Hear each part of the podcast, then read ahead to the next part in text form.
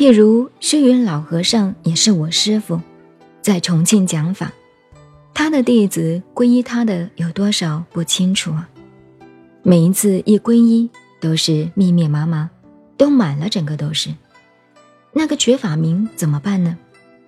宽字辈，宽字辈，你原来叫什么？我叫憨不楞登，那就叫宽憨吧。你叫什么？你叫楞不憨吧。你呀，就叫宽楞吧。反正乱取一顿，都是皈依弟子。这个贡嘎活佛也是我师傅，密教的大师了。除了那些人呢，都来灌顶的，灌顶灌不到的，后面的怎么办呢？拿个竹竿子吊着，咻，头上一撒，就是灌了顶了，都灌了。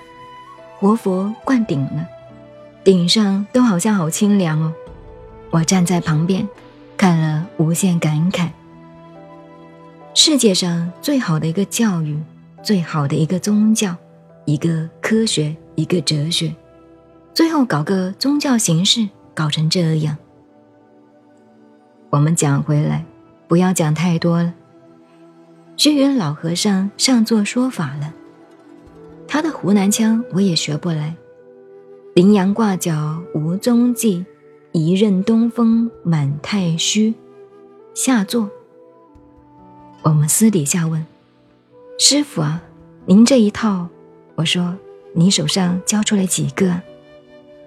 末法时代根基不行了，所以他叫人家念佛。我说师傅啊，是他的根基不行，还是你的手段不对呀？我跟他乱讲，别人是不敢的。一个公嘎活佛，公嘎活佛，你们没有见过那个师傅。西藏的红教、白教、花教、黄教的大师，那真是啊，个子呢比我还高出三分之二，我手要这样摸到他的头，身体这样宽，他一天到晚盘腿坐在上面，难得下来走一下。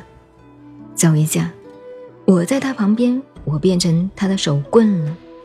他的手正好放在我的头上。我说：“师傅，我好像变成你的手棍了。”他就笑了。那么宽，那么一个大个子，一天到晚盘腿在上面。后来我问师兄：“你跟他多久了？”四十年。我说：“我们师傅有什么长处呢？”那个西藏人说：“什么意思啊？叫人翻译给他，我不知道。这位跟他的师兄，我们叫他包包喇嘛，他的头顶有个肉包包，不是天生的哦。他天天拜佛，拿这个地方碰地下，咚啊咚啊，这样磕头，磕出来一个包包。他有天眼通的哦。他说你问这个问题答不出来。”我说：“你想想看嘛，你在他身边四十年。”他说：“我告诉你，我跟他四十年没有看他发过一次脾气。”哎呦，我说这还了得，这不得了啊！因为公嘎师傅不发脾气，什么态度？永远是这样，永远是笑脸。有时候我问他问题。特别刁难、古怪，他还是笑着，不像我一样一动就骂人的。这两个方式不同的。